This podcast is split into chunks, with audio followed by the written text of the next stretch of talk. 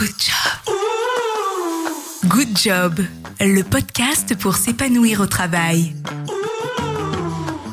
Un dossier à rendre en urgence, des mails en retard, des réunions, beaucoup de réunions, oui, à préparer, sans oublier les rendez-vous chez le médecin, les impôts à payer, le ménage à faire et les devoirs du petit dernier à vérifier. Non seulement votre to-do list déborde, mais en plus tout cela s'accumule et vous trotte dans la tête sans cesse. Comment en finir avec la surcharge mentale et éviter la surchauffe Découvrez dans ce nouvel épisode les conseils de Margot Jolin, docteur en psychologie cognitive, responsable du pôle recherche de Moodwork et autrice du livre Charge mentale paru aux éditions Vibert. Bonjour Margot. Bonjour Fabienne. Comment vas-tu? Très bien et toi? Mais très bien, merci, c'est gentil de demander. La charge mentale, c'est un peu un concept euh, aujourd'hui que tout le monde a l'impression de connaître. Euh, les BD d'Emma l'ont démocratisé euh, il y a quelques années, mais on a tendance à l'utiliser un peu à tout va. Est-ce que pour commencer, tu peux nous expliquer c'est quoi la charge mentale? Alors en effet, on en entend beaucoup parler et euh, peut-être parfois pas tout à fait dans les bonnes euh, circonstances. Quand on parle de charge mentale, en fait, on renvoie simplement au fait que notre cerveau a des limites, des limites en termes d'attention. Il est impossible pour qui que ce soit de faire attention à tout ce qui se passe autour de nous. Et il a aussi des limites en termes de mémorisation, et notamment de mémorisation à court terme on ne peut pas retenir en même temps, pour faire une même tâche, trop d'informations. On dit en général que euh, ce qu'on appelle, nous, dans notre jargon, notre empamnésique est limité à 7 plus ou moins 2 éléments. Donc en fait, c'est comme si on avait un peu un plan de travail mental. Ce plan de travail, il ne peut pas se concentrer sur trop de choses en même temps et on ne peut pas mettre trop de choses dessus. On a un nombre d'espaces limité. Notre charge mentale, c'est ça. C'est toutes les informations qu'on peut mettre sur notre plan de travail mental et qu'on va pouvoir traiter simultanément. Donc en fait, euh, c'est quelque chose de naturel. On a tous une charge mentale. Ça pose aucun problème. Ça nous permet de pouvoir nous concentrer sur ce qu'on fait. Donc rien de négatif à ce concept de, charge mentale. Euh, le souci, c'est plutôt quand on bascule dans la surcharge. Exactement. Le problème, c'est que comme ce plan de travail mental, il est limité, à partir du moment où on essaye de faire rentrer trop d'informations sur ce plan de travail, ça déborde. C'est un peu comme votre bureau, hein. quand il y a trop de choses dessus, on s'y retrouve plus, ça déborde. C'est exactement la même chose dans votre tête.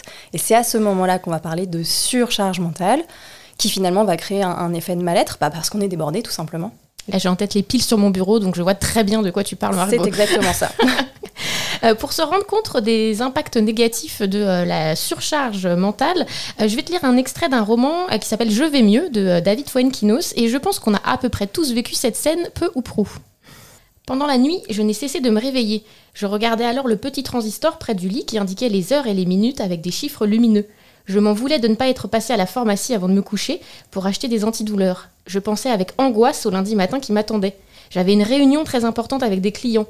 Tout le monde serait bien installé autour de la table et je ne voyais pas comment j'allais m'en sortir avec mon mal de dos. Depuis des semaines, je préparais ce rendez-vous avec les Japonais. C'était aussi pour moi l'occasion de prouver enfin à Yann Gaillard que je valais plus que lui. Quand le réveil a sonné, j'avais déjà les yeux ouverts. J'ai annoncé à ma femme que je n'avais pratiquement pas dormi de la nuit. Ça devient inquiétant, effectivement. Je vais t'accompagner aux urgences ce matin. Je ne peux pas, tu le sais bien, j'ai la réunion. Regarde-toi, tu ne peux pas y aller comme ça. Appelle au bureau pour dire que tu vas arriver un peu en retard. Je suis certain qu'ils vont t'attendre. Tout le monde sait bien que tu n'es pas du genre à faire du cinéma. Ça faisait deux fois en deux jours que j'entendais cette expression à mon propos. Je ne savais pas comment je devais le prendre. Qu'est-ce que ça t'inspire? Énormément de choses. Euh, on, voit là plein de, choses liées à la charge mentale et à la surcharge mentale. Euh, première chose qui va peut-être parler à tout le monde, et c'était le début de cet extrait, euh, les fameuses ruminations qui peuvent arriver quand on a un état de surcharge mentale. Quand notre plan de travail mental déborde, eh bien finalement, il y a plein de signaux qui sont envoyés à notre cerveau et il doit essayer de tous les traiter les uns après les autres, plus ou moins en même temps. Enfin, il essaye de faire comme il peut. Et donc, du coup, il nous envoie un peu comme ça des ruminations pour nous dire t'as ça à traiter, t'as ça à traiter, t'as ça à traiter. Et puis ça vient nous, voilà, nous, nous polluer principalement la nuit ou au moment de l'endormissement.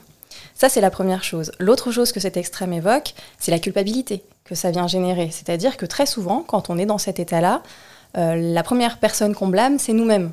Parce qu'on n'arrive pas à traiter les, les, choses suffisamment vite, parce qu'on n'arrive pas à suffisamment bien s'organiser. J'ai l'impression que les autres y arrivent, pourquoi est-ce que moi j'y arrive pas? Et l'autre chose qui vient avec ça, c'est finalement a priori peut-être aussi la surcharge de travail, euh, le rythme de travail. Peut-être que euh, ce personnage euh, s'impose un rythme de travail qui n'est pas possible ni pour lui ni pour personne d'autre finalement. Et, et, tout ça, c'est évidemment des choses qu'on retrouve beaucoup chez les personnes qui sont en état de surcharge mentale. Quels signes doivent nous alerter? À quoi on doit faire attention pour soi, mais aussi pour, pour les autres? Et du coup, quel impact ça peut avoir, cette surcharge mentale sur nous? Alors, quand on est en état de surcharge mentale, ça va se révéler principalement à trois niveaux. Le premier niveau, c'est évidemment le niveau cognitif. Je l'ai expliqué en introduction, quand on est euh, en état de surcharge mentale, c'est lié à deux fonctionnements, le fonctionnement de notre mémoire et celui de notre attention. Donc c'est les deux premières fonctions qui vont être touchées quand on est en surcharge mentale. On va avoir beaucoup plus de difficultés à se concentrer, à savoir sur quoi porter notre attention. Et puis le deuxième élément, c'est la mémoire. On va oublier des choses. Oublier un rendez-vous, ne plus se souvenir euh, à quelle heure on a rendez-vous avec quelqu'un, le prénom de quelqu'un qu'on connaît pourtant très bien. Euh, au niveau cognitif, ça peut aussi se révéler sur des toutes petites choses, les fautes d'orthographe dans les mails alors qu'on n'en faisait pas, euh, oublier des, dates d'anniversaire, ça peut vraiment se manifester sur un peu tout et n'importe quoi. Attention, je ne suis pas du tout en train de dire que si vous faites des fautes d'orthographe, vous êtes en surcharge mentale. Ça dépend de votre niveau initial. Il y a des personnes qui ne sont euh, de fait pas très douées en orthographe. Et donc, il n'y a pas de quoi s'affoler quand il y a des fautes d'orthographe. C'est le changement qui est le changement, exactement. Si euh, il y a des choses que vous faites très bien et d'un coup, sans explication particulière, vous n'y arrivez plus, ça peut être lié à une surcharge mentale. Le deuxième euh, plan, ça va être sur euh, le plan émotionnel. Très souvent, quand on est en état de surcharge mentale, on va être plus irritable. Pourquoi? Parce que gérer nos émotions, c'est quelque chose qui nous demande de l'énergie.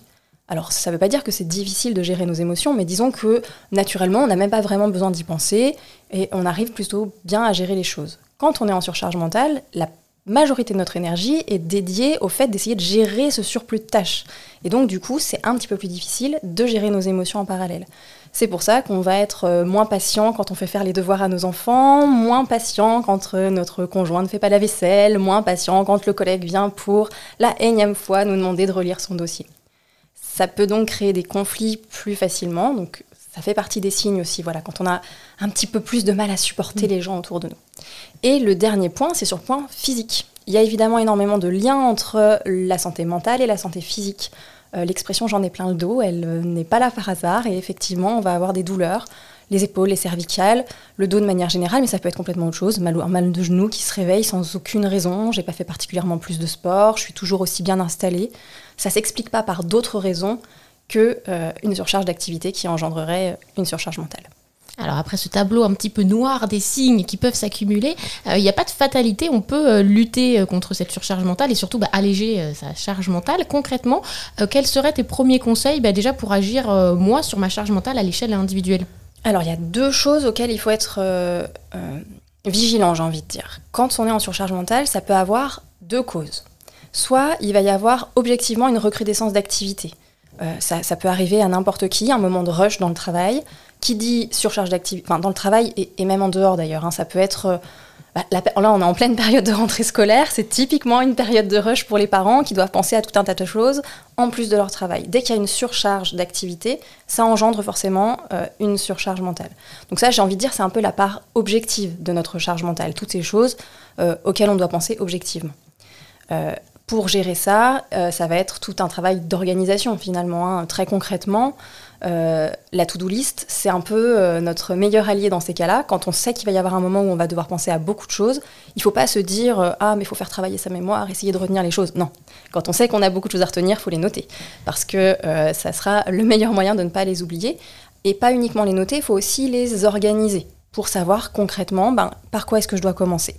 Et, c'est vrai que je pense que de plus en plus, on a tendance à noter les choses.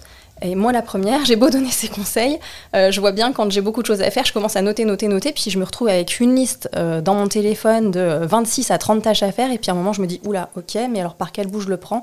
Donc voilà, on note, c'est très bien, mais il faut aussi réussir à prendre le temps d'organiser. Qu'est-ce qui est important? Qu'est-ce qui est urgent? Et je hiérarchise finalement les choses que je note.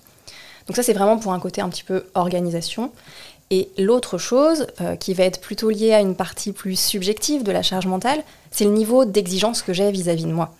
Les personnes perfectionnistes vont avoir plus tendance que les autres à être en état de surcharge mentale parce qu'elles ont tendance à se surajouter du travail au travail. Quand on n'est jamais satisfait de ce qu'on a fait, quand on a l'impression qu'on peut toujours faire mieux, bah, évidemment, on se rajoute tout un tas de préoccupations qui sont finalement pas nécessaires. Et donc, dans ces cas-là, il va y avoir un autre travail à faire qui est plutôt sur notre niveau d'exigence euh, vis-à-vis du travail qu'on fait. Donc, ça, c'est un travail qui peut être plus ou moins long en fonction du niveau de perfectionnisme, mais, euh, mais ça se fait. Ça vaut le coup. Oui, tout à fait. Euh, il y a, alors, à mon niveau euh, individuel, mais euh, ma charge mentale a tendance à s'alourdir peut-être avec les autres, mes collègues, mon équipe, mes clients, mes fournisseurs qui, du coup, bah, me sollicitent. Qu'est-ce que je peux faire aussi peut-être pour essayer d'alléger les choses de ce côté-là?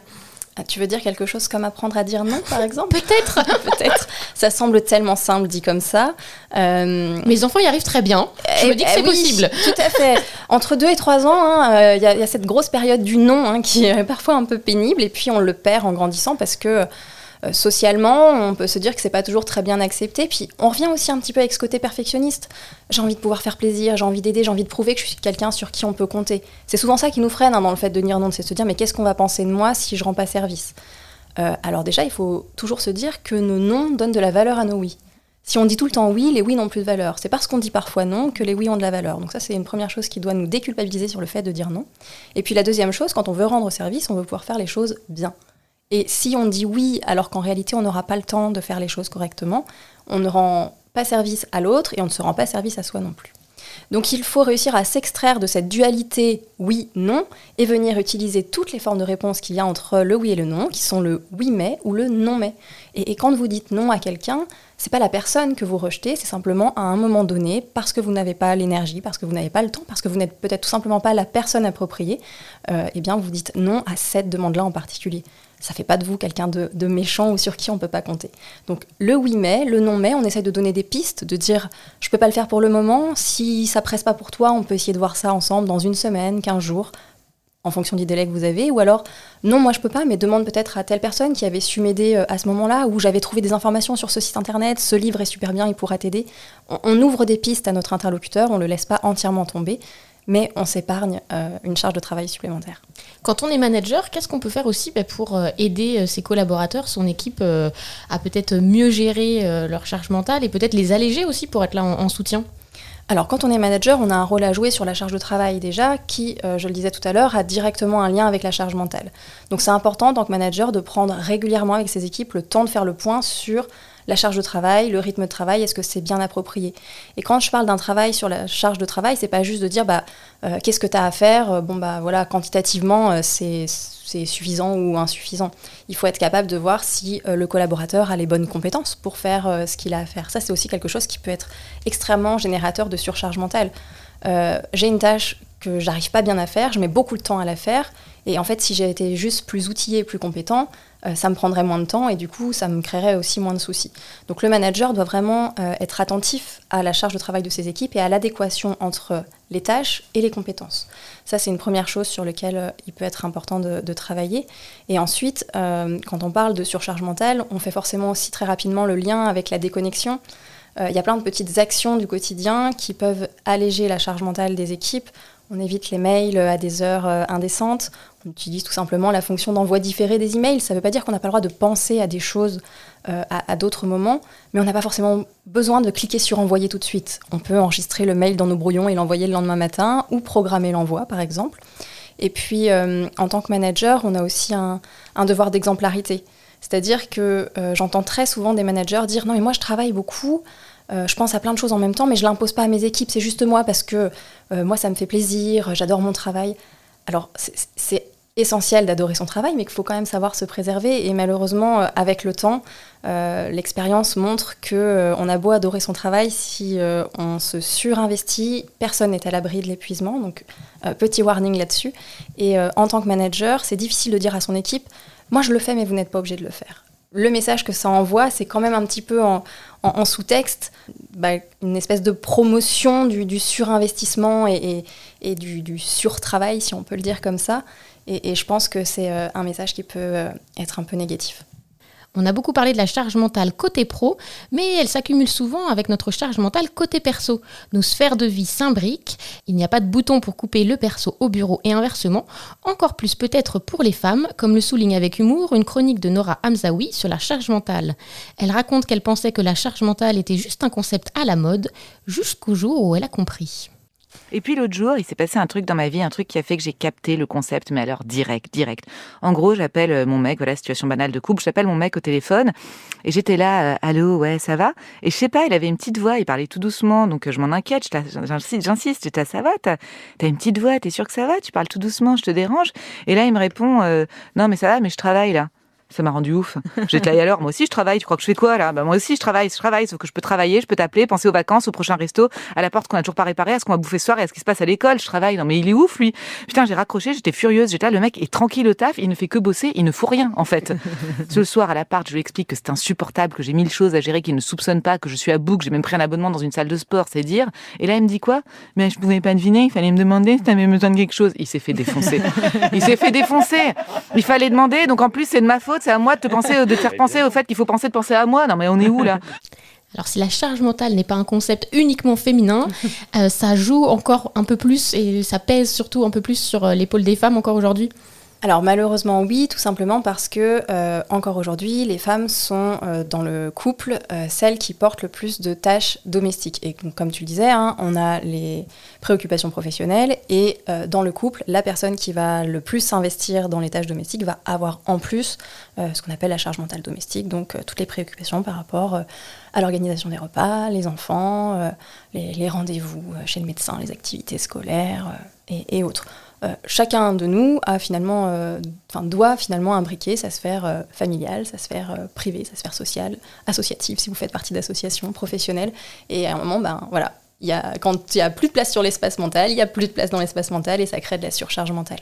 Est-ce que c'est plus compliqué de gérer sa charge mentale aujourd'hui en télétravail, en mode hybride? Je ne sais pas si c'est plus compliqué, mais en tout cas, ça rajoute des challenges qu'on avait moins avant.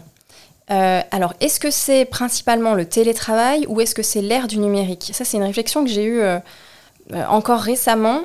avec l'ère du numérique, on est rentré dans un monde où on a un sentiment d'urgence tout le temps. J'en parlais parce que, pour avoir travaillé avec des juristes et qui expliquaient qu'avant, tout se passait par courrier. Alors, certaines personnes qui vont se dire, alors oui, c'était avant, c'était bien, bien avant. Euh, en, réalité, à l'échelle de l'humanité, c'était il n'y a pas si longtemps que ça. Euh, euh, et, quand on envoyait nos demandes par courrier, on trouvait ça normal de ne pas avoir une réponse dans la seconde. On savait très bien qu'il fallait le temps que le courrier arrive, que la personne réceptionne le courrier et nous le renvoie. Aujourd'hui, avec les emails, on a l'impression qu'on peut avoir une réponse dans la seconde avec tout ce qu'on fait. Alors qu'au départ, l'email était arrivé simplement pour nous alléger euh, justement de certaines tâches. Euh, l'email, c'est de l'écrit, on peut en garder une trace, donc a priori, il n'y a rien qui nous oblige à répondre tout de suite. Sauf que ça donne un sentiment d'urgence tout le temps. On voit des emails arriver, on a l'impression qu'on doit les traiter tout de suite, y répondre tout de suite, et puis les personnes qui nous envoient des emails attendent parfois une réponse très rapide. Et ce sentiment d'urgence accentue énormément la charge mentale, ça c'est une évidence. Qu'est-ce qui se passe en télétravail? En télétravail, finalement, ce numérique, ça devient notre seul lien avec les autres. Et donc, du coup, il prend une place encore plus importante.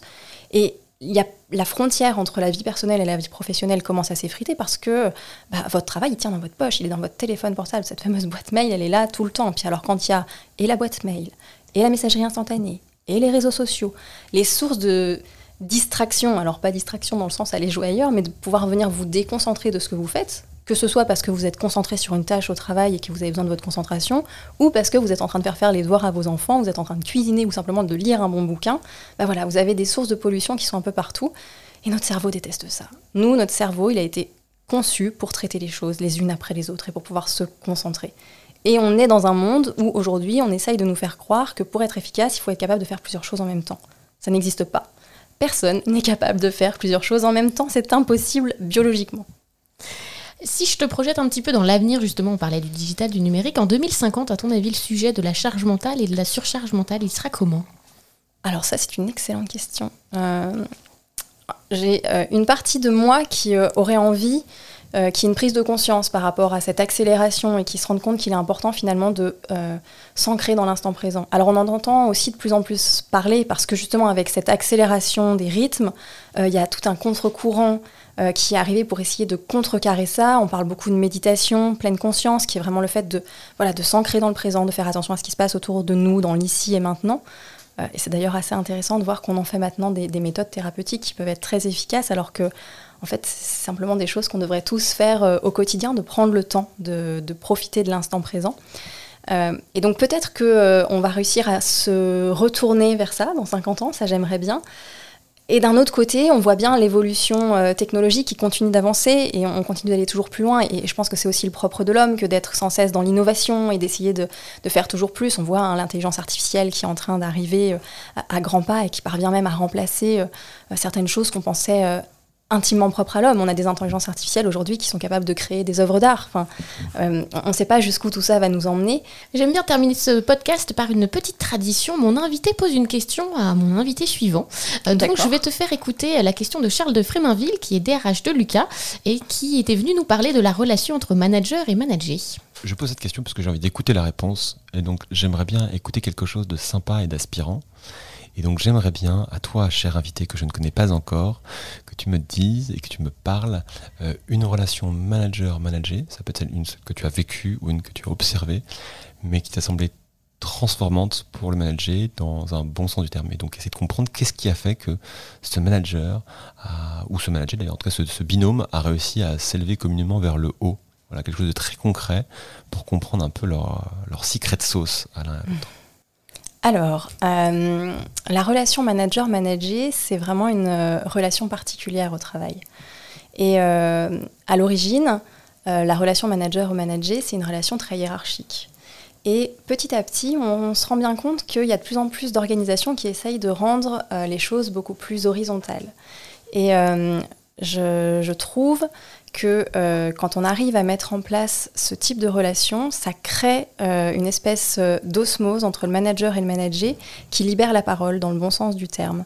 Alors parfois, on a certains managers qui ont peur et qui disent mais, si j'arrive pas à, avoir de l'autorité, alors on va me marcher dessus et, et ça va pas bien se passer. Mais moi, ce que j'ai pu observer, c'est certains managers qui arrivent à lier des relations de confiance suffisamment fortes avec leurs collaborateurs pour que le collaborateur ose parler de tout à son manager.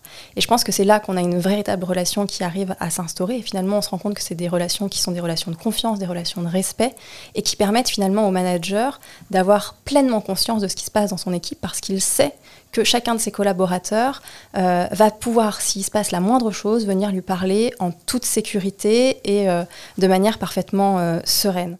Quelle serait ta question à toi pour mon prochain invité sur ton sujet qui nous a réunis aujourd'hui, la charge mentale? Alors, cher invité, ce que j'aimerais savoir quand je parle de, surcharge mentale, très souvent les personnes disent bah, j'ai hâte d'être en vacances, j'ai hâte d'être en week-end. Et, j'aimerais savoir euh, un petit peu, euh, toi, quand tu te retrouves euh, en, état de, surcharge mentale et que ça y est, tu arrives à arriver dans un moment où, tu peux couper, que ce soit les vacances, peut-être le, soir ou les week-ends, qu'est-ce qui te permet de d'évacuer la surcharge mentale et est-ce que réellement quand on est en congé on arrive à complètement se mettre dans des tâches sans être dans un état de surcharge mentale? Très bonne question. On va tous repenser à notre été et à nos vacances pour voir si on a vraiment réussi à couper. Merci beaucoup Margot. Avec plaisir. Mais C'était super parce que je trouve qu'on a réussi euh, peut-être à déculpabiliser euh, sur le sujet et à se dire que bah, c'est normal aussi et qu'il y a des solutions. Donc c'est une excellente nouvelle et je rappelle ton livre qui s'appelle Charge mentale paru aux éditions Viber. À très bientôt Margot, bonne journée. Merci beaucoup, bonne journée, à bientôt. Good job. Good job, le podcast pour s'épanouir au travail.